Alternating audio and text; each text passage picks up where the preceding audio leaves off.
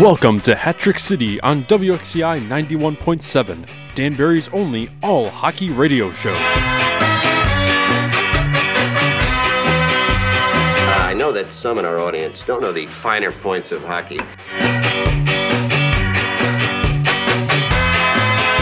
You want me to dummy you again?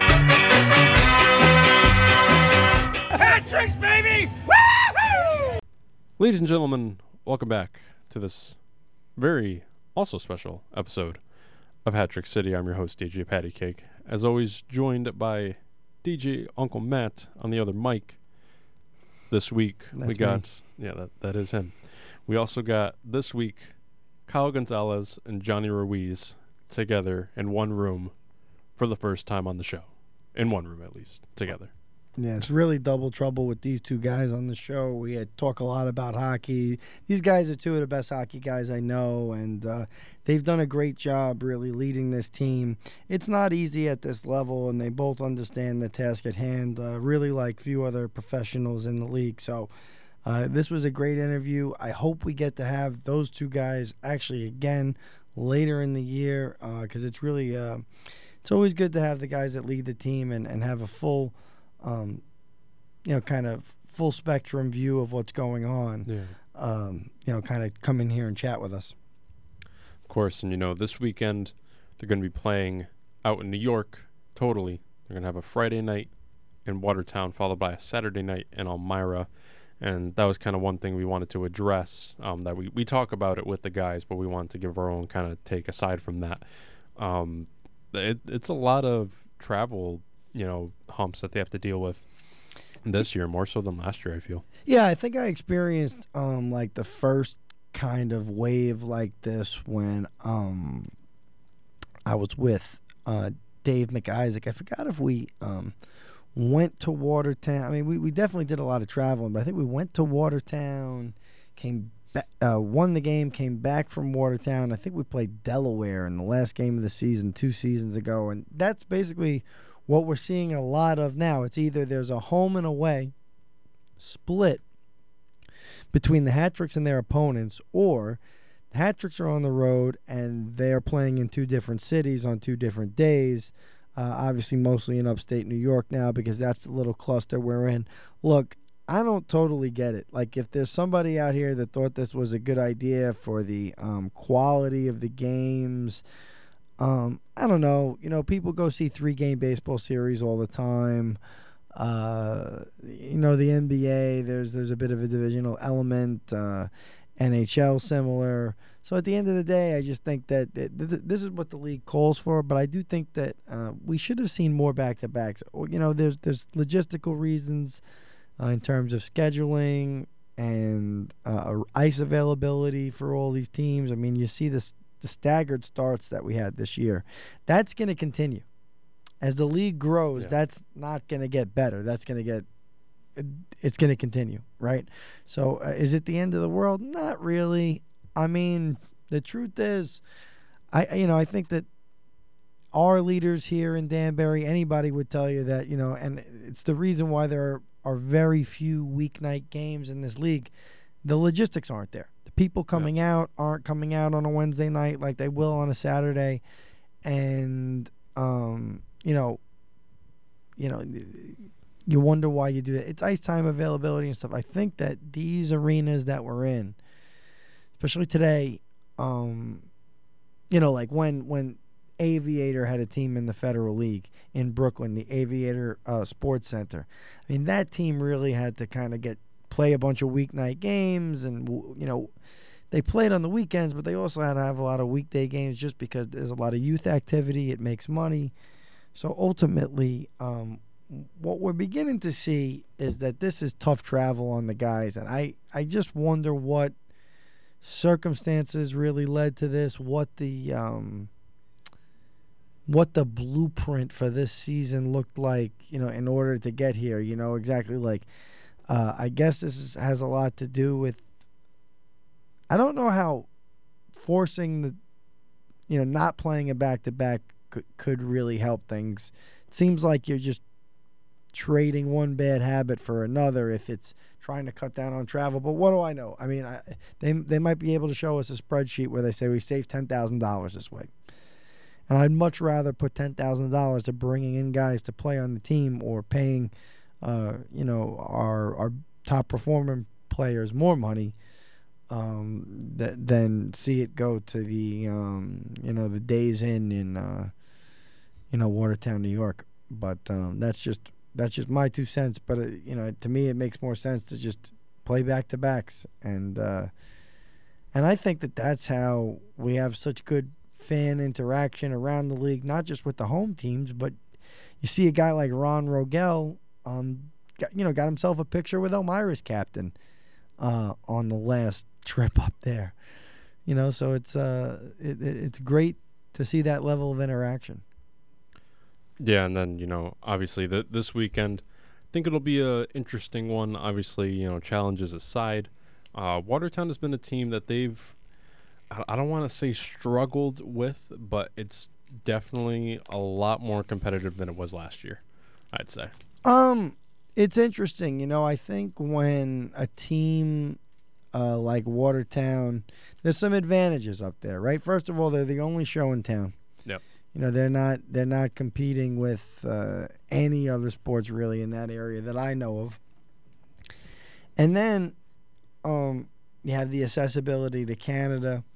And now, I don't know what he's doing. You have Brian Verbeek coaching the team. He had some professional playing experience. I know the guy has coached. Maybe you get it. I know he tried coaching for a weekend with Delaware last year. Do you remember that? Yeah, that was a very interesting short-lived type of a thing. Again, the opportunity wasn't really there in Delaware to be successful. But listen, the guys joined on in Watertown. They beat the Hat Tricks, right, on opening night. And, they've gone from there. They beat the Hat Tricks twice recently. So, they've got 2 out of the 3, right? Yeah. I'm just looking at the schedule. Yeah, no, you got it right. And both times Watertown won at a 6-5 score. The one time we beat them was 5-2 at the home opener. It takes a little bit of organization in this league. Mm. It always has. I mean, Rob Miller, who coached the Aviators, he was a really good coach. This guy knew hockey, and he still does. But it's always been that way. I mean, Billy knows his hockey. He's thinking about things. He's watching tape. You have a guy like Voidy who is just obsessed with goaltending, giving these guys angles to consider and whatnot, based on his inference into the game. I think the level of coaching is way up. Guys are seeing this as an opportunity not only to coach, in the minor leagues at higher levels, but also, overseas, national team jobs. I say that all the time, and we have a guest coming on, Kyle Gonzalez, today, and I've busted his chops about it, but I only, I'm not really kidding. It's like he's somebody that I'd love to get involved. I've trying to make the connection to get him involved with the Mexican national team, competing at that IIHF level. It would be great to see guys from this league make that jump, because I think that's what it's all about at this level, the kind of the glory and the the competition basically against yourself. So again, it's a competitive league now. Watertown has access to good players, and I think in Elmira, listen, Tyra Gurich, who played here with the Titans, I believe, that guy has been in the league a long time, and he knows hockey. He was part of a good Binghamton team for the last couple of years. He got Cameron Yarwood and I think a few other guys to go over with him to Elmira. It's a competitive team now, and that's one of the great things that you see in this league. It's really great. It's a true old-school kind of small minor league thing, is that, these players go right into coaching and running the teams, and in the case of Joe Pace, I guess, and Billy McCreary, have ownership, a little bit of ownership stake involved in things, and coaching, playing. So to see these guys not you know, playing back-to-backs and doing all the travel again, I just don't know if it's really making sense. Maybe it makes sense to them, and just in a way that we don't quite see. Doesn't sound like the players are crazy about it across the league, but it is what it is right now. Yeah, and you know, this weekend, obviously, I think Watertown will be the hump, but I think Elmira, they've gotten a little bit of a feel, so it might be kind of another repeat last time, get another feel, maybe going back and forth again.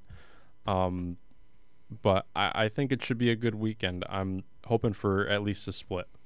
I don't know, but obviously the sweep is what we all want. But, you know, given the stats that we have available, I think a split would most likely occur. I mean, you're looking at a federal league that's there's a lot of talent now, and especially at the beginning of these seasons, there's guys that are probably right around now, guys that are dropping down, guys that are being called up, you know.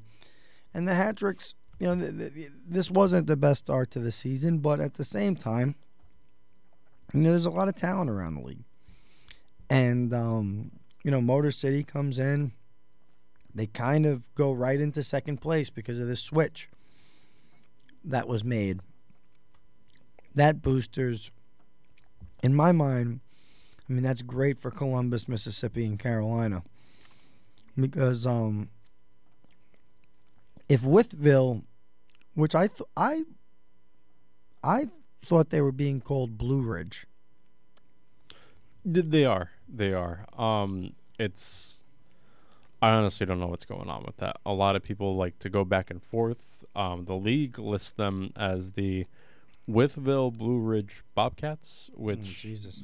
I don't even think is like official, like in that sense. It's not even like it's, you can call it one or the other, but I'm pretty sure they're just Blue Ridge.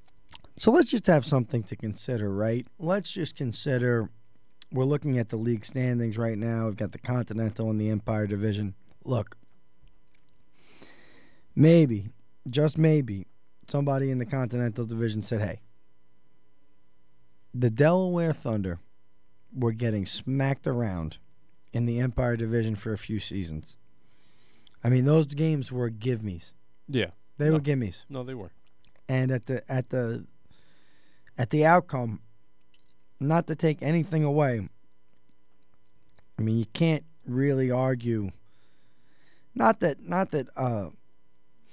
Mississippi was much better last year, but you can't really argue that the Empire was stronger than the Continental, as long as you had a team that couldn't get 10 wins after like 3 or 4 seasons in the league. And that was a third season, because I think they played 19-20. They sat out the next year. They played the last. Mm-hmm. So that was the third season. So at the end of the day, I wonder if that had something to do with this. Hey, the geography isn't quite there, and at the same time, Baton Rouge or Wytheville, one of them is not going to be good. I just, looking at the standings today, looking at the veteran teams in Columbus, Carolina, Port Huron, Mississippi above them, one of them, too, just isn't going to be that good in that division. And who knows, man, this might seem like a little retribution for the Continental Division in getting the expansion teams are now all in their division, and, that's another thing to consider besides geography, that now there's that Delaware, possibly a Delaware-level team, moving into the Continental and creating the same effect. Yeah, and honestly, I'm pretty pumped for this weekend. It's going to be a good one. I'm excited to watch more. I've been a little busy. I know we got some games those nights for the Null, but I'm sure we can kind of stream it on my laptop during the game, because we'll have eyes on it. We'll kind of be doing like dual screens, looking back and forth every once in a while. But this is a great episode that we got for you guys. I'm pretty pumped for it. I'm sure Matt is as well. So great to get these guys on. Yeah. So stay tuned. Grab a nice warm food or drink, or cold drink. Warm drink, huh? Yeah. I don't know. Warm drink guy, huh? I was gonna say it's the season, you know. Mm. It's getting colder out, so a warm Budweiser. Oh God, no, oh no. Alrighty, let's go into this episode. Take care. This is Daniel Amesbury, your Ice Wars champion and Danbury Hat Tricks tough guy. You're listening to Hat-Trick City Radio on 91.7 WXCI, Danbury. Ladies and gentlemen, welcome back to Hat-Trick City. This week, we're welcoming back two very special guests into the studio. Well, maybe one special guest, I'd say. We got Kyle Gonzalez and soon-to-be dad, Johnny Ruiz. Soon-to-be dad. Hey, boys, how we doing? Doing good. Yeah, doing great. Johnny hasn't been here in a while. I know. It's been like, what, a year and change probably? Probably. That was a good episode, though. That was a very good episode. Yeah, that was a fun episode. Even though it took Herm coming on for him to come on, but, you know, no, still a good episode. It wasn't just Herm. You guys finally asked me. Yeah, right. Yeah. You and Herm are best friends. So what's the latest, guys? Like, you know, what's the, you know, usually Pat and I, we sneak down and we see a practice once in a while. I've only seen like one. What's the vibe around the locker room in this early part of the season, just from your guys' perspective? Right now it's good. You know, we kind of struggled with the games to start with, just learning aspects right now for us. So back on the win column, which was good from Saturday night, and everyone's good. We're upbeat. We're working hard. We're pushing each other. You know, compete levels there. So we're in the right direction now. Yeah. The boys are definitely excited, and the boys are definitely you know, understanding you know, the wins and losses that come throughout the season are part of the process. So you know, we're just kind of taking it day by day. You know, I wanted to ask you guys something. Now that you've been in the Fed for a while, you know, Johnny, you both have. Well, except Kyle, you didn't play that one season when Dave was the coach. You weren't here, right? But yeah. You guys have been pretty much on every season. Why do you think it is that, like, at the first couple of months of the season, I guess, just because of the way it works out, why are there those growing pains? Well, you got a lot of new faces that come in, you know.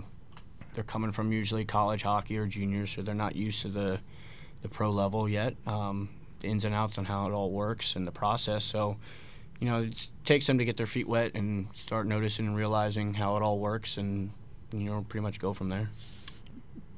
Yeah, no, just like the adjusting part of it as well, just kind of like what Johnny said, it's like it's a different game, you know, whether if it's, you know, whatever aspect you want to look at, it's a different game than college, it's a different game than juniors, and, you know, it takes a little time to get used to, and, you know, like I said, it's just kind of part of the process. Talking about the new faces for a minute, just, you know, like, who do you guys feel has been, like, the best addition so far, just in terms of kind of both on and off the ice? Just, like, who's really fitting well to what you guys are trying to do?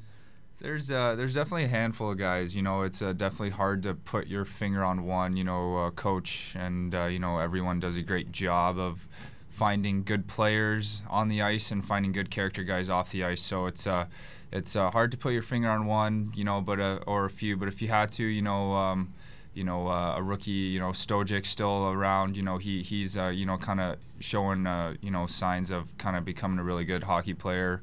You know, McCollum MC, you know, he's a great kid. You know, he's always a kid yelling in the net. You know, if he stops you or something, he's always got character to him. And, you know, got anyone else? No, those are the two that really stick out to me. They're just great locker room guys. Yeah. Fun to be around off the ice for sure. Yeah. And then they push you on the ice. You know, being younger and rookies, so to say, they're carrying themselves well right now. So it's fun to see. And, you know, some other guys are starting to come out of their shell. Like Zinchenko, you know, had a great game the other day, and I heard him speak for the first time in practice. Yeah, he's got a crap, voice. He has a voice, and he's actually really, really funny once you get talking to him one-on-one. So. Speaking up, yeah, good. It's so fun to get there. You know, we talked a little about this when we had Xavier on, and obviously you guys are a core part of the team, but we were just wondering, like, you know, the championship comes around and there are so many leagues and so many teams around the world, probably always looking for leadership and always more interested in imports that have just won the championship, or higher leagues that are looking for guys that just did you guys get any? You know, it's not like anything specific we're looking for, but did offers come your guys' way after the championship or anything? Not really. I mean, we're kind of old dogs now. So we've been around the block. We've, you know, played at different levels. So, I don't know. I think, you know, we're pretty much Danbury hockey players now. And, you know, it's not really changing it for me. I want to finish my career here, you know? Yeah, definitely. No, yeah, like Johnny said, you know, we're kind of just, you know, where we're at in our career, we definitely, it's a little bit less of a stressful. My first less you know, summer that wasn't full of stress, just because, you know, I kind of knew where I was going to get a chance to play again and this and that.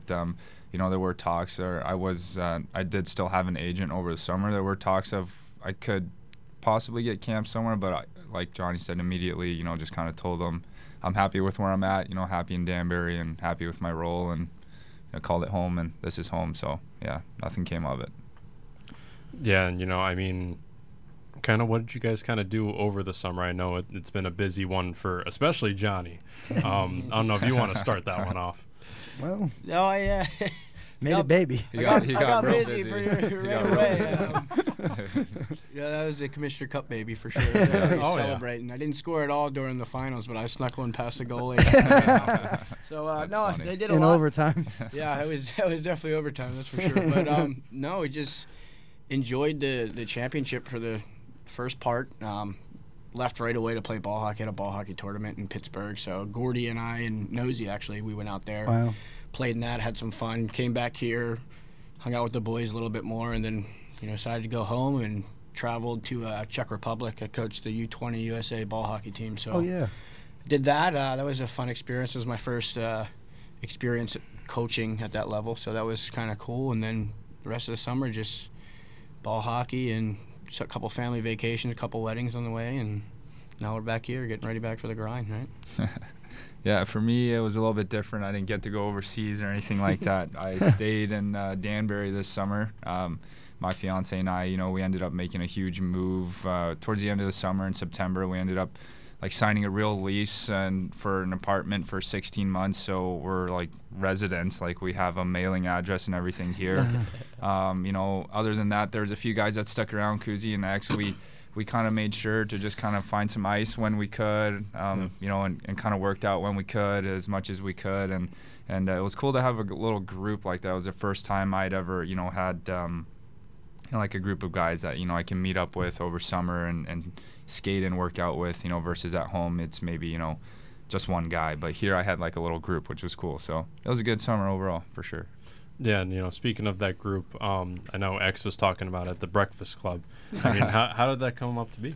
Yeah, no, it was, like I said, we just had good opportunity here. The rink was nice enough to let us use the ice early every day of the week, but super early in the morning. And it just kind of got called the Breakfast Club because we'd kind of get there early in the morning, do our thing, work out, and then get some food after. So just kind of became a little club we just kind of held ourselves to every day. So it was cool. Yeah, it was a good time. Something I've been curious to ask you guys is, and we asked X about it, it's like, how are you guys feeling about the schedule now? You know, this travel, and you're not playing the back-to-back you guys did, and it seems like there's a game, well, there's a bus ride game a little more often. How's that impacting you guys?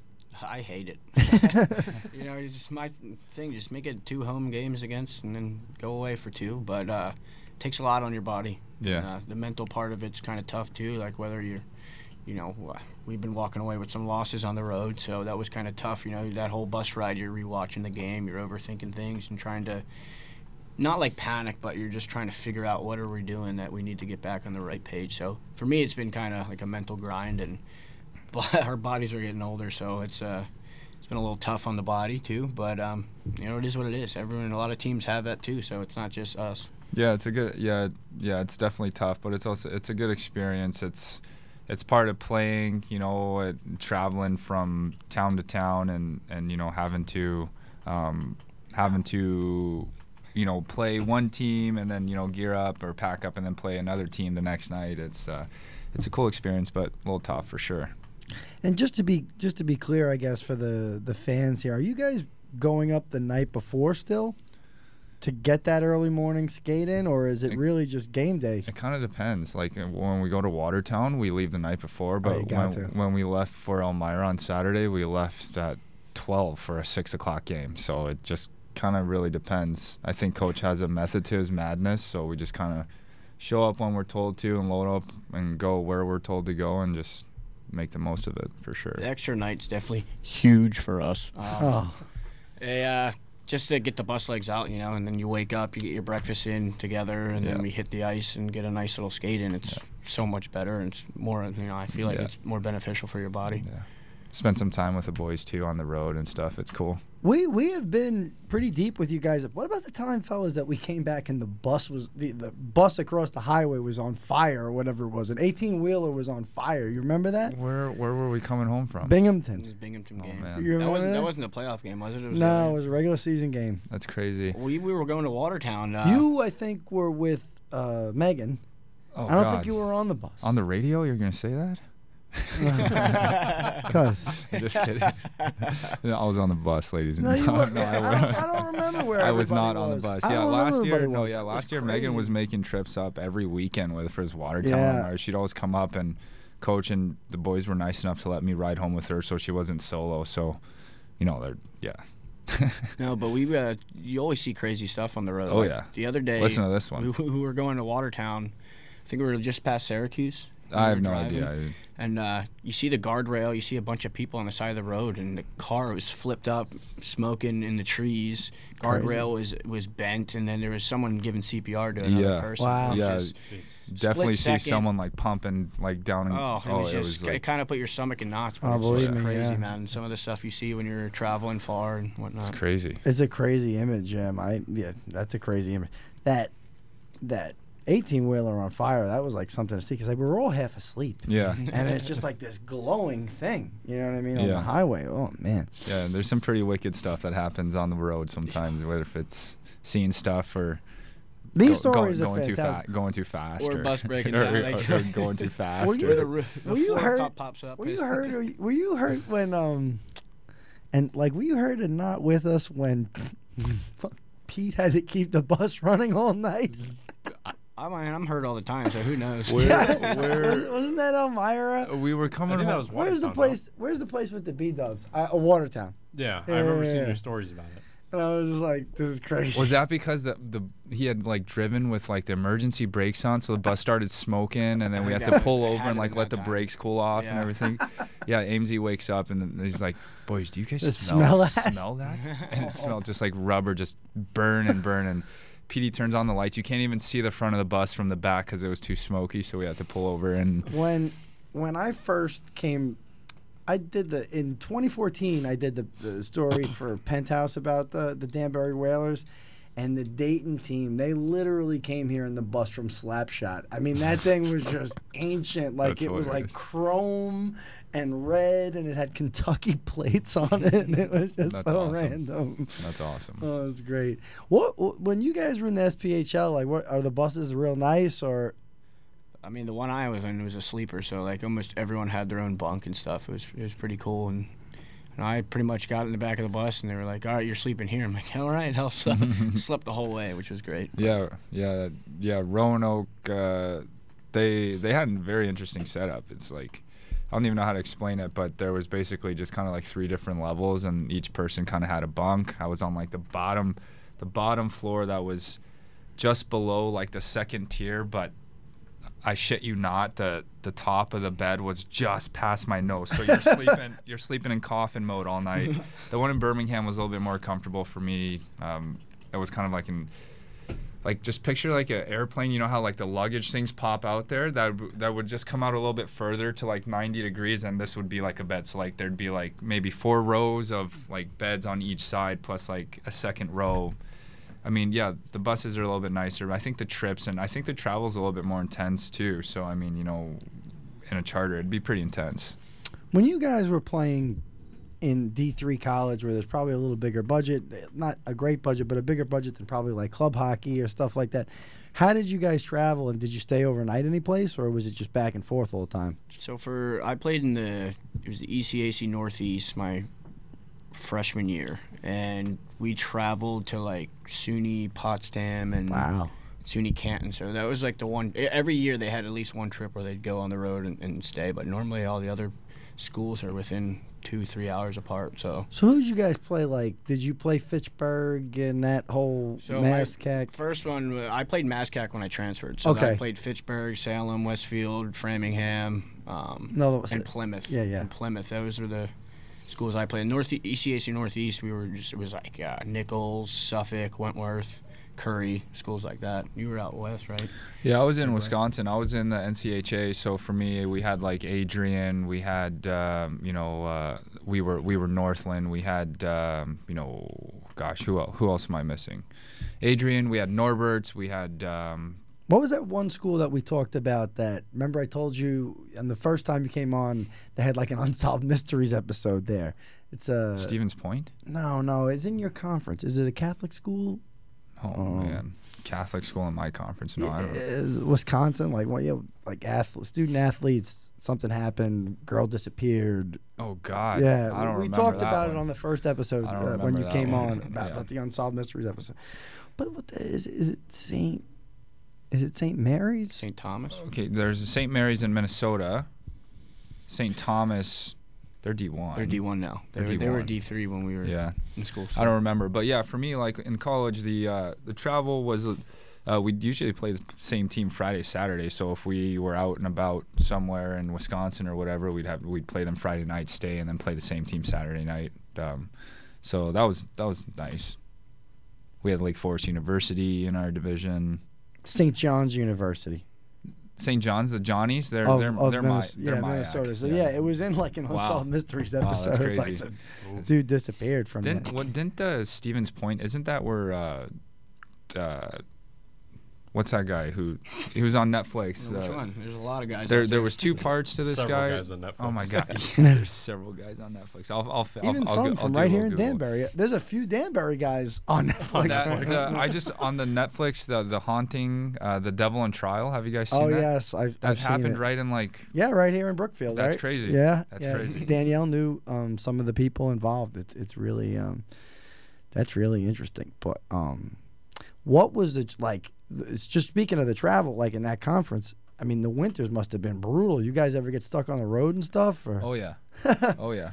Actually, not as bad. No, I didn't have any in college. I only got stuck when I came here, honestly. We haven't actually had terrible winters in this area in a long time, the metropolitan area. I mean, maybe like one bad snowstorm in the last 5 years. Making a Murder? Have you seen that? Yes. Making a Murder. Like that first one. Yeah, that happened in Stevens Point, I'm pretty sure. Or like this guy was accused for murder or something, but the kid who was like testifying with him or against him was like a little off. So what he was saying didn't really have they weren't saying was valid or usable or whatever, and it went down this whole rabbit hole. It's pretty crazy. That's crazy. Yeah. Pretty good watch too. Check it out. Yeah, there's a bunch. There's a bunch of Danbury references on us. Kyle Gonzalez, courtesy of Netflix. Make sure you use my code. Sponsor on Netflix. Me. Yeah. Signable code Gonzo. Gonzo 7. 10% off. Yeah, that'd be wicked. What are you guys watching right now? Who watches the most NHL out of YouTube? Do you watch a lot, Johnny? I honestly don't. No, I think Gonzo, you probably watch more than me. I like watching hockey. You like the Ducks? Do you go out of your way to watch the Ducks? Or you watch? I try to when I can, but East Coast, they're usually at 10:00, and it's just tough. Worst case, you get a period, but by the end of the first, your eyes are too heavy. You're just going to bed, falling asleep. So. But yeah, I love watching, any kind of hockey, especially when the Leafs are on or the Oilers or any kind of team that's got an explosive player. I like watching. Yeah, that's pretty cool. Yeah, even through the Oilers' tough times, you still watch them. Through the Oilers' tough, yeah. I mean, I'm saying right now, I've Draisaitl on my fantasy team, so it's kind of tough, but I try and keep up. So you guys you're doing fantasy? We are doing fantasy. There are a few of us that started a fantasy league when we first got here. So some guys that are in the league right now are no longer on the team, which is kind of interesting. But I mean, we still talk through the league, and that's just kind of goes to show what kind of family hockey creates. Even though we only knew each other for 2 weeks, started a fantasy league and they're gone, but we still talk as if it's we're kind of still on the same team. I mean, I did one last year, but I think after December, I just completely forgot about it and just. That's what I always forget to change my lineup every day. Yeah, he got the invite, but he was saying. I just come up with the cool names, but other than that, I can't really stay with it. Sick name and then same lineup. I guess are you guys about the same age? Yeah, I think I'm a little older. I'm in March. Did you guys finish college the same year? Somewhat finished, but yeah. Well, I mean, yes. Not finished. Well, 2019, finished going. Yeah, yeah. Graduated in 19. We came in here our rookie year together. What do you guys think of just in your? Because I've actually, you know, watched from so long as a fan, but you guys that have actually participated and seen now so many, probably you guys have probably collectively seen 100 guys come wear this jersey in 5 years, right?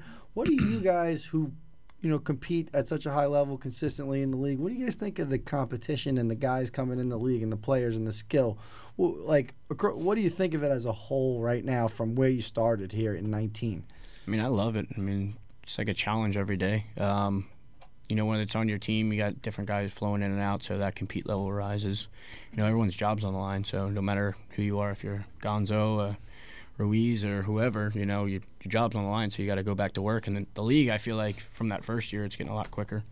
I think so too. Yeah, I think the league, you know, even guys that come in, they outward and upward, they admit, you know, it's like, the Fed is not what people think it is anymore. It's like there's some good players that are in this league, whether if it's just trying to build a resume or whether if they're just kind of, you know, this is where they want to play. I mean, like the Fed is no longer like a fight, you know, grinder. I mean, there are still those guys there and you know, there are diamonds in the rough like Amesy, but I mean, it's like definitely very skilled. And even from when we came in 19, I thought that was good hockey then, but I think it's just getting better. I don't know if we're slowing down or what's going on, but I think I'm definitely slowing down. I don't know what's going on out there, but there are some kids in the league, you know, that, you know, you definitely. I wonder how many professional games between these two now.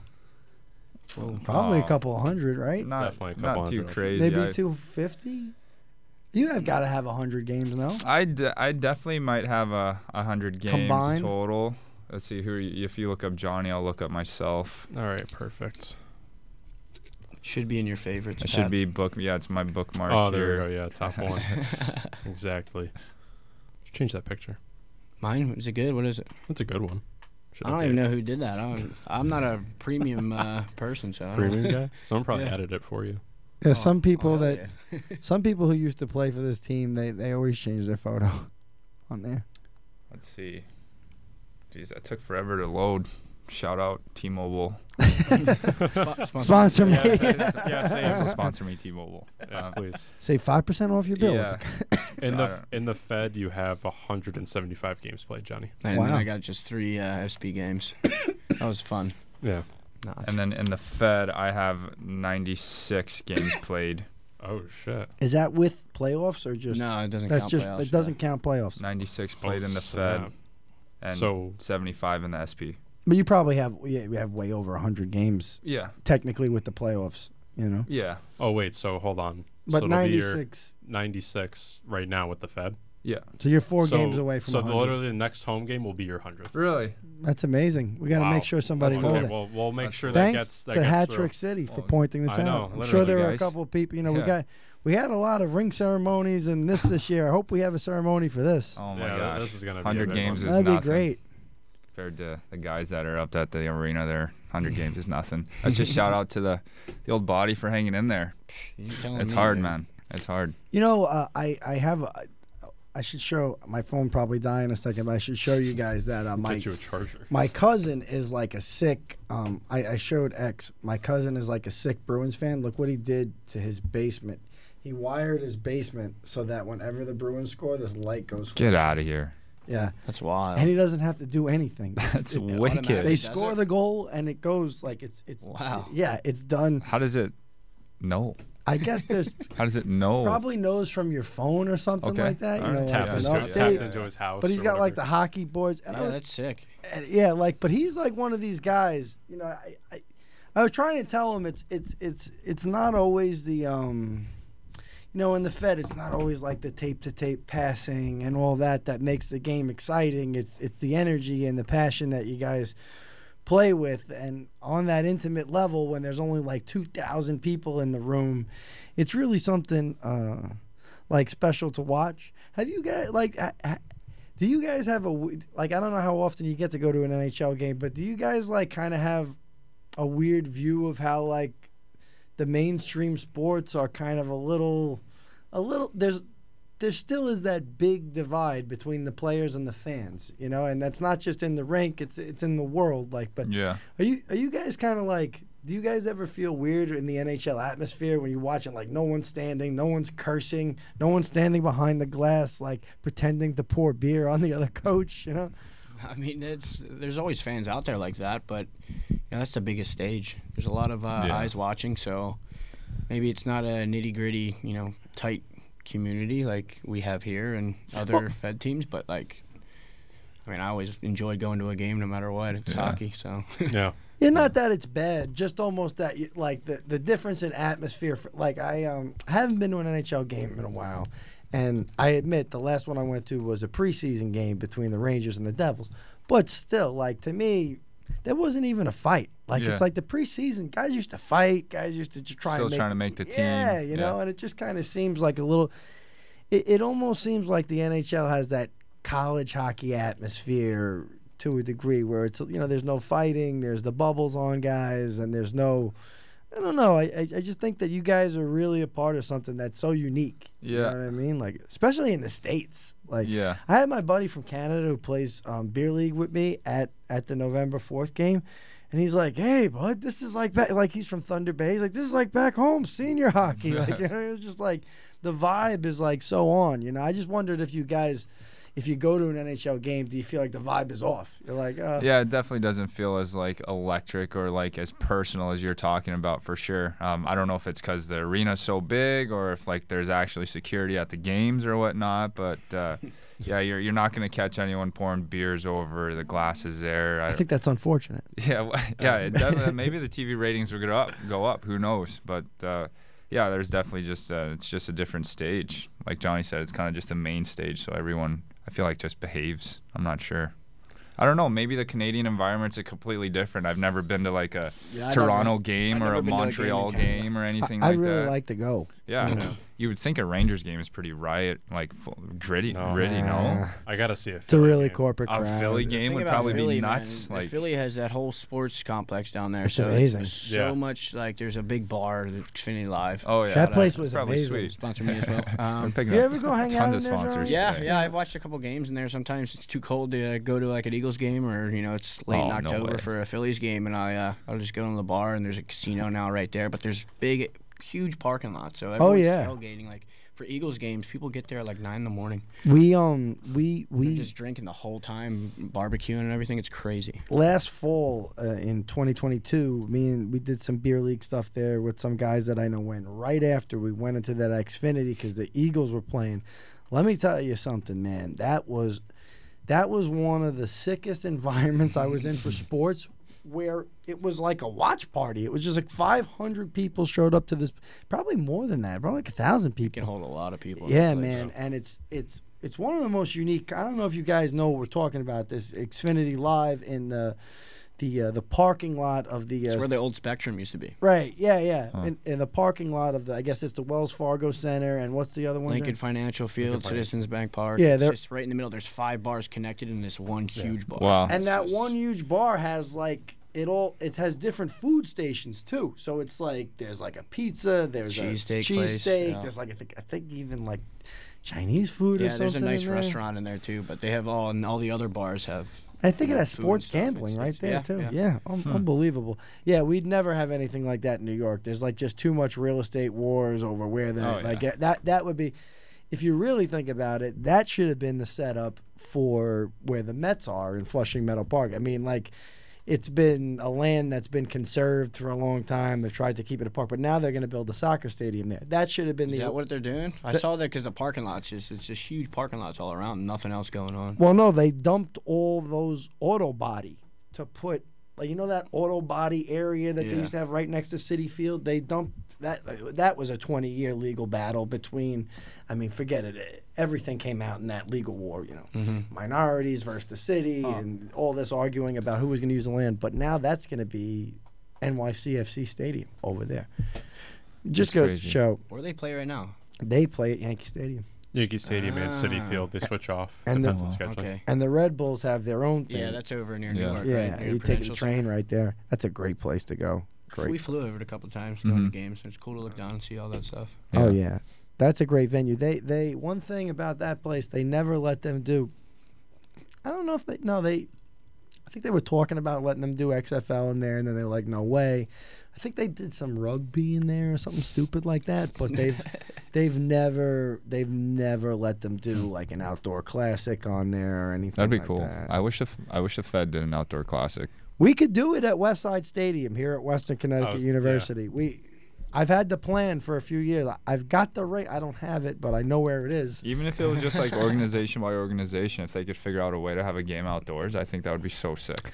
Well, like think about MetLife, right? They're doing it this year. MetLife with the Flyers, Devils, and then two other. I'm going. Are you going? Flyers, Devils, Sunday game. Yeah. Is it Rangers, Islanders? Rangers, Islanders, and Devils and Flyers. Devils, Flyers. So there's multiple winter classic games now. No. This is Stadium Series. Oh. You remember Anaheim did the Stadium Series. Yeah. Anaheim and the Kings at Dodger Stadium in California. Yeah. How's that possible? That was crazy. And then a few years ago, because you know I'm related to Cogliano from the Ducks. A few years ago, Dallas played. Was that what's the football stadium in Dallas? Is that the Cotton Bowl? What's the big one out there? No, Rose Bowl. Cotton Bowl. Yeah, that was the Dallas Stars. That was the outdoor. It was who was that they played against? Chicago? Probably. I'll find it. Yeah. Who's the Winter Classic this year? I have no idea. What's up? Who's the Winter Classic this year? Vegas and Seattle. They're going to play at T-Mobile Park in Seattle. Oh, that'll be good. Yeah, that'll be interesting. That'll be an interesting one. Yeah. Probably get demolished. How do you guys feel about that Kraken logo? It just still hasn't grown on me yet. It just every time they add a team, like the name, it's just not, you know. You don't like Golden Knights? I love the Golden Knights. I like it, but at first you just hear it and you're like, what? It's a little clunky. It doesn't make any sense. But then, like, yet I think when the Whalers moved to Carolina, like it all makes sense. So right. We just didn't witness it like firsthand, really. When we're older and can realize. Played against the Predators. That Dallas game.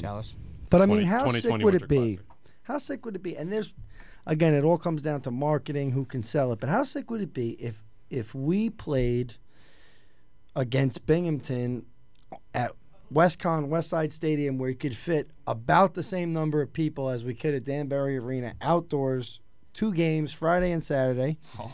And then the next weekend we got to get our friend Gary Ryan, who loves Hat-Trick City, to start a little bit of a movement up there, because then we could play them in Binghamton at the baseball stadium where me and you and Billy and Nosey. I don't know, is that big enough for that? Yeah. The field? Yeah, it would be. I think they fit 3,400 people. Not people-wise. I'm saying to fit a rink. Yeah. Oh, yeah. That was a small field. It's a normal-sized baseball field. They don't change the dimensions. No, I know, but I'm just saying. Did you guys ever play any formal games with a ref outside, like in your... Yeah, I mean, like... Street hockey, yeah. All the time. We grew up playing outside. Yeah, floor hockey, right? Yeah. Not floor hockey. Ball hockey, street hockey. Get it right. Come on. I have played an outdoor game. Not like legit, like with the scoreboard or anything, but it was like... They have boards? Yeah. My junior team, we did like a scrimmage outdoors, and the coach was a ref. That's the closest I've gotten to an outdoor game. It was in Minnesota. Just pond hockey for me, honestly. That's cool. Like, it would probably be so much fun for this league if we could do it. Especially, it's got to be 2 games. It's got to be Friday and Saturday. Like, realistically, it'd have to be like Bridgeport who would do it, and then we would like schedule a game on their ice at some point. Yeah, they don't have that baseball field no more. They used to. I don't know. I mean, but think about it. But really, I mean, what if we just getting ice out with the boards and all that has to be so much money for Herm. Oh my God. Hey, I wouldn't worry about it. You know what I mean? No, but I mean, well, the thing is, it takes it. The problem really is it first conflict of interest, right? Would be that it takes it off the team property, right? It moves it to a kind of a neutral venue where they'd have to think about concessions and all this other stuff. How would they make money? But I mean, that said, what if you just put the rink for 2 or 3 weeks on the football field of the west side and just rent it out like you normally would? Yeah. You know, rent it out to schools, rent it out to beer league. Public skating for those students would be probably cool. Outdoors. I was going to say, even high school. Even if, like, the club team did a game. Yeah. Oh, 100%. Everybody would. You'd have to get every high school in this area that has a team on there. You'd have to get the junior hat-tricks on there. I mean, everybody would have to play. That's actually been... I don't know if I told you. I think I might have told you this once, guys, that I had a meeting a few years ago with the Rockland County baseball team. They have a pro baseball, a beautiful stadium in the middle of Rockland County. Beautiful thing. I had this meeting maybe 3 years ago, and they told me that they've had a rink where they've played college games with Saint Thomas Aquinas College. And there was, I think, Manhattanville also played a game but they haven't used the rink since 2018. So it's just been sits there. Just sits at the rock. So, I mean, how much could they really want for it at this point? Unless they might be looking to get rid of it. Yeah. You know what I'm saying? Yeah. So it's just like one of those things. What's it called?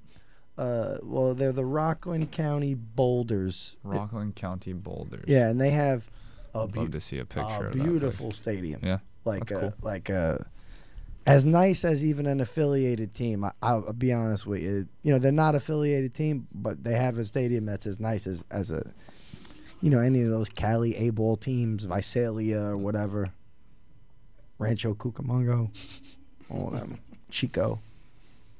Well, that's a nice park. Yeah, and if you like it, I don't even think the venue is the thing. That'd be wicked. Like, it would be great, but we could just do it here at Westside and get tons of people. I know Westside would be the ideal location for that. We could bring that rink here in a U-Haul, easy. Really? With volunteers from the Booster Club putting it on the truck. So TK, Peach Wave of Bethel, let's get a fund going. Danbury Outdoor Hockey Fund. Let's go. I was going to say, and Billy has experience in that, so he'd know how to coach you guys through it. Outdoor games? Yeah. We used to play for Williamsport. Oh, yeah, that's right. Yeah. These guys were in probably junior high school when he played in that game. But, yeah, the Williamsport team, the team that Billy won the championship with, they started in Jersey. And then the very next season, they moved to Williamsport, Pennsylvania, and they played their whole season outside until February when they folded. What? Yep, they played. The Outlaws team moved there? Really? They played their whole season on a minor league baseball field with like this. No way. Yeah. That's crazy. Weird little rink. Did you guys see that little snippet of like that documentary they did on his team? He put it on Jersey Ice. The Jersey Ice? Yeah. Oh, yeah. He put everyone onto that. Like the telling of that, like that coming back up to the surface, that was really amazing. I got a couple good screenshots of Coach. But I like where he has his tongue out. And stuff. Yeah, it definitely seems. Or like him in the meadow with his shirt unbuttoned. I've screenshotted that and made it my story. Oh yeah, like because I think that was from his Playgirl shoot or whatever. That was really seemed like good time. That was really a funny time in the Fed. The big guy in the video with his shirt off is literally one of the craziest guys I ever met, Neil Pasilico, and he played in the Q and the OHL, and he played in the ECHL and the UHL back in the day, and so around 2011 or whatever that was, I tried to make a documentary about Neil, and we shot all this stuff, and we hung out. He's a great guy, you know, but he just had these demons and different things. So like we had this scheduled shoot in New Jersey at in North Jersey. It's a small training rink in where the Hitmen play. Where they played Elmwood. No. Is it Elmwood Park, New Jersey? What the fuck is the name? Skating Edge Ice Academy.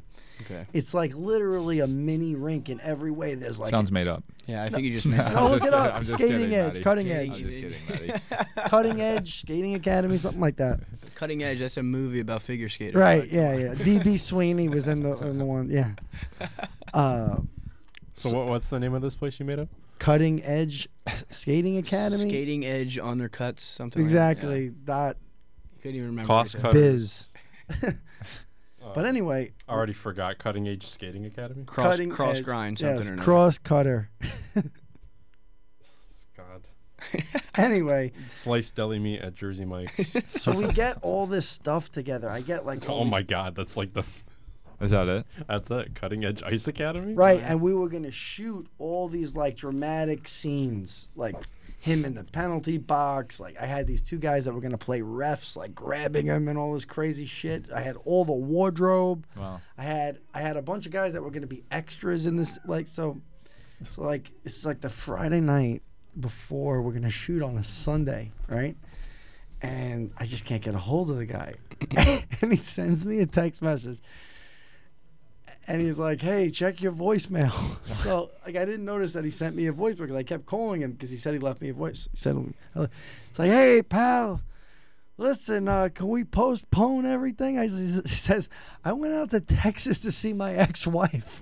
What? You know, like, the guy just ran. Like, he knew he had to, like, be, like, at the shoot on Sunday, and he just gave up on me. But that Steele Neal, he was a lot of people heard of him, too. He was, like, a Long Island legend. And that guy... He actually played in the preseason after the lockout with the Rangers, and he got it in 5 fights in 2 games. No way. Wow. Yeah, he was just an absolute animal. And he story goes, I mean, Neil knows, he's my buddy, so Neil accidentally punched the owner of the Jersey team in the face in the bar, and Billy had to cut this maniac from the team. No way. Yeah, Billy had to tell him that he had to pack his shit. No way. That's crazy. You know, the guy was like an absolute nut job. Billy's got to tell the guy. I think the guy ripped the hinges off the door on his way out or something like that. That's Jersey crazy. Ice thing. I wonder, like, who has the footage? Because there's obviously footage if they put something together. Well, my thinking is I want to see the whole thing. There was like some episode shot and stuff. What I think happened, if I had to take a guess, and I'm not going to say any names, but whoever hired those people to do what they were doing, that Jersey Ice shot, I may be dead wrong. I have a feeling that they never got paid in full, at least. You know what I mean? Because that stuff disappeared from the, like, it was out. Interesting. And then all of it was gone, and then there was just like 1 or 2 things up. You know? Interesting. Do we know who the production people were? It's probably on there. It might be connected to that page somehow. It was listen, for what I'd love to get the footage for what it was, just to see what else was out there. Yeah. The only problem was the team was new, so they had no history, no fans, and they actually had no seating in that rink. They had it's a small rink. It's literally like 500 seats maybe. That's literally That's why that entire trailer was like in Danbury Arena. Yeah, all the footage from the trailer was in Danbury. It was against the Whalers in our arena. The practices were at home, and then everything else went on the road. It was cool. That documentary was cool though, because like obviously you see our coach now, who was a captain, one of the captains on the team, and then you see Jimmy Jensen too, who comes here and plays, and I love that guy. Yeah, man. I wanted to bring him up too. He got here, and he was unbelievable when he was here. So it was cool to see him back in the day playing. He got hurt early in that season, I think, and he came back for the playoffs. Broke his ankle or something. Oh, really? Yeah. I think I tell you guys all the time. I'll tell you again. That was really a special time in this league, dude. I bet. Listen, dude, I was a sick NHL fan growing up. I wasn't as good a skater as you guys and stuff like that, but I loved hockey. I watched as much as I could, and man, like I remember Pierre Dagenet when he played for the Canadians, when he played for the New Jersey Devils, and I think he played for Florida for a little while. I mean, like, yeah, he wasn't like the first line guy, but when he was playing in the Fed, I've told you this guys 100 times, my clearest image of him is him standing in front of the net, 3 guys on him, one guy just chopping at his pants, and he's one-handing the puck into the net with these 3 guys. Wow. One hand on the stick, backhanding it into the net. Like, just, you guys fucking nuts. Like, you guys nuts, or you're going to play, you know. That's crazy. Really couldn't play with him. So maybe we should talk about the games this weekend. Okay. Yeah, we can do that. Okay. When are you guys heading out? I guess today's Tuesday, probably heading out. We're going to Watertown on Friday? Yeah. Watertown Friday. Then probably Thursday. Thursday we normally get on the road. We'll skate, have a good skate in, practice, do some system stuff, special teams and whatnot, but then we'll... hit the road around noon or 1, stop halfway through, get a meal in, and then get ready for the game Friday. Yeah. But real quick, I want to flash back to last weekend. Got Mr. Game Winner over here. Ooh.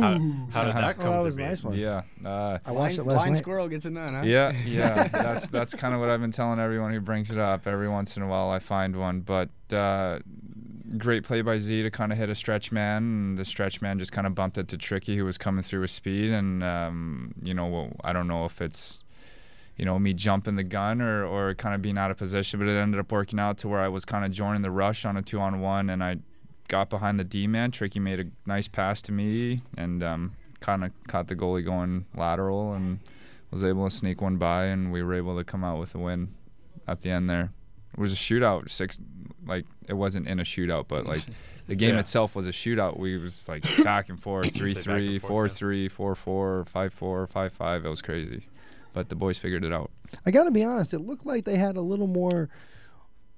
it looked like a little more organization around the rink, and it looked like they had a few more fans there than they did the last couple times. Yeah, the River Sharks. Yeah, they were definitely a little bit more organized on the ice, and as an organization, there's more fans there. I don't know if because they've put a few wins together. Wins always bring people out of the crevices and nooks of whatever town you're playing in. But I don't know if they've done different media stuff or whatever. But there's definitely more people there this past Saturday than usual. Yeah, I mean, they brought some people back from the old Enforcers team, like the broadcaster. Coaches, right? Coach. Yeah, Jurich is one of the coach, and Patterson. He played there, yeah. He was their captain. Patterson was the captain there the year we were actually there.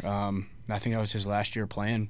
Now he coaches their junior team, but he's been helping out with the pro team too, which is awesome to see, and has to be growing and getting a little better. I'm excited to play there again. I mean, something that we said when we spoke with X was that, and we all have that perspective because we've been in the back of the house there. Like half of the building so far since the, like last year with the Mammoth, and now that, I don't know this year, but half of that building was kind of like not in use, like some of the snack bars and the hallways outside of our locker room. So, just looking at the place, if they could really get it going again, it's a beautiful little spot. For this league, it's great. It's perfect for this league. And single bowl. Yeah. Single bowl, they got the practice sheet on the backside. That's where, that snack bar isn't really open ever. I mean, when I played there, it wasn't open. I wonder if it was... first year, it wasn't even open. Unless they had, youth games going on or, practices. But other than that, it's just the main concourse. Because we did see some, Robbie Nichols, who owned the Elmira Enforcers, he's put some before and after of opening night. And look like, if you had that many people, I thought that maybe that we're talking about a snack bar right now. But yeah, I mean, there's parts of the building that were probably, if you could ever get the attendance double or triple what it is now, yeah, I mean, there's things you can do to make it a nicer place. 100%. That's a market. Like I said, we talk a lot about on the show. I don't know how often you guys listen, but we talk about how important it is that our opponents are healthy teams too. Yeah. They're not these Delaware situations where we're smacking them and they play in a rec rink. I mean, it's important for an Elmira team to be competitive for our success too. As I tell people that's what kills minor league sports when other teams cut corners, and the game doesn't look fun anymore. Yeah, but, it seems like a way more competitive season.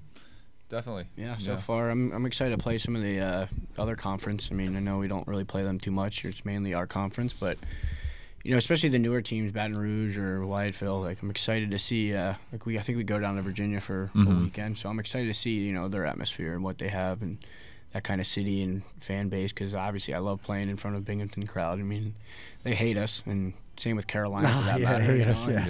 And I just bring it up, but it's always funny. I didn't notice it last year, but since I play ball hockey and all people know about it, and I guess people behind our bench all made T-shirts that says Ruiz plays with balls. Yeah, Ruiz plays with his balls. Someone pointed that out, and I thought it was hilarious. So that was great. If you have a fun fan base like that, because obviously you're always going to have haters, you're going to have stuff like that, people talking shit, but as they should. They're the other team. Exactly. It means you're doing something right too. Yeah, exactly. And it's always cool to see that, and man, I love being booed when I go to other places. Or like you said, beer getting poured on you.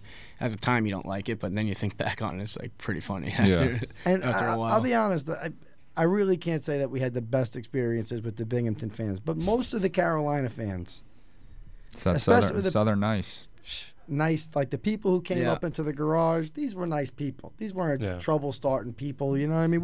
We did have trouble in Binghamton one night. But as far as as far as the Carolina fans, they've been great. But before we let you guys go, I just want to ask you one thing. If anything was clarified about the because I'm sure people are curious and nobody's really said anything. How's this conference switch going to work between? How does this actually work? They just going to play the same schedule and be in a different division. Yeah. So the schedule stays the same, from what we understand. The schedule stays the same. The way the standings lay are just different now. So that Motor City's in our conference now, and, which I understand. It is what it is, but you can't control that stuff. So our focus isn't even worrying about any of that. And no, I just wanted to clarify for the fans and the listeners, how this is. If you guys even knew how this next year, it's even changing again, right? You're getting Columbus in our division, I believe, or something like that. Really, I have no idea. So who knows? How could that be? Yeah. It's definitely weird because of the, the layout of the, where the teams are and whatnot. But the layout of the United States. Yeah, It's how the states are. It's going to be really interesting. It's going to be really interesting to see what happens. So many. I just feel like these down south teams have kind of shined a light on what could be for a lot of empty rinks, and probably Binghamton too. Yeah. Did you hear? I forgot what two teams it was, but there's supposed to be some sort of scrimmage game in Texas or something. I think I did mention this. I know Soskin went on a podcast and he mentioned something about a team in Texas. Yeah. So they're probably going to do some sort of exhibition. So it was like Carolina. They did the past couple years. Yeah, you guys like what Mississippi and Baton Rouge. Like it's probably going to be the same thing. Didn't you guys play one in Georgia in 2019? Oh, these guys played in. No, we played in Bloomington, Minnesota. Illinois, is it? I don't know. It's Illinois. Illinois. We passed Danville, I know that. So we went, we played Carolina for 2 or 3. I think we swept them. It was awesome. But I think that was my first weekend back. Suck it. Yeah. There's some No, but there's probably a lot of empty rinks in Texas that would theoretically work in this league if they had other people. Like if you're going to open up in Louisiana, you could theoretically start to open up in Texas, right? Sure. Yeah, you should be able to. I mean, there's probably definitely a lot. Like even in Philly, there's that class of 23 rink. It's beautiful. That would be good. They did renovations, but it's so hard to have like a team in with such a popular sports marketing. We've argued about this before, and you're a South Jersey guy, so you still say no to Atlantic City, huh? I would say no, honestly. Wow. It didn't work out. I mean, I think Boardwalk Bullies won a championship in like 2 to 3 years they were there, but it's like same with Trenton. Trenton has a beautiful rink there. Just not the market really for it. You had to pick, if you had to definitely do it, but you got to pick one of those two, Trenton or Atlantic City. Trenton, Atlantic City. It's like 30 minutes from my house. There you go. And it's like Mississippi where there's casinos everywhere, like right on the water. That's why I thought it would be a similar type of thing. There's probably a bunch of cheap housing around. Bet you know on what the I mean? Bet on the game. Yeah, it'd be great. Yeah. That'd be the only other team you played for, hey? Imagine how messy. Honestly, they would for sure would be the only team I would play for. Imagine how messy some type of Federal League All-Star game in Atlantic City would be. That would be wild. Like the fans and the the hotel. The hotels would be absolutely nutty. I went down there for a beer league tournament with 4 teams and it was an absolute riot. The skate zone. Yeah. Right next to that old baseball. When are you going to buy that, bro? I would love to if I had the money, man. Somebody had that. That's another thing. It just got bought out by someone again. I think Black Bear or something like that. Oh, did they? Yeah, the Canadian company, because they bought out all the skate zones in South Jersey other than Voorhees. The crazy thing about that Atlantic City property is, again, listen, Atlantic City's not crystal clear perfect, but there's so much property right by that rink that you could literally. There was an old airport, and now I think the state police do training down there, right behind the rink. The problem is that there's no old hangar or old structure right there you could just put a rink into right now. But I mean, theoretically, if you bought all that land, you could probably build an FHL rink right there and practice in the other thing. That was someday maybe we'll see it. That'll be Herm's retirement job. No, he's not allowed in South Jersey. He's done. Only North Jersey. That's funny. Boys, I mean, it's been fun. Obviously, love having you guys on. We're excited for next weekend. I know it might be a rough one, but we'll be cheering for you guys at home. Sounds good. Anything you want to say to the fans before you go? No, nothing really. Just stick with the process, and we're gonna find ways to string some wins here and make another run at this. Yeah. We appreciate you guys, even though we may not be your favorites when we're not winning.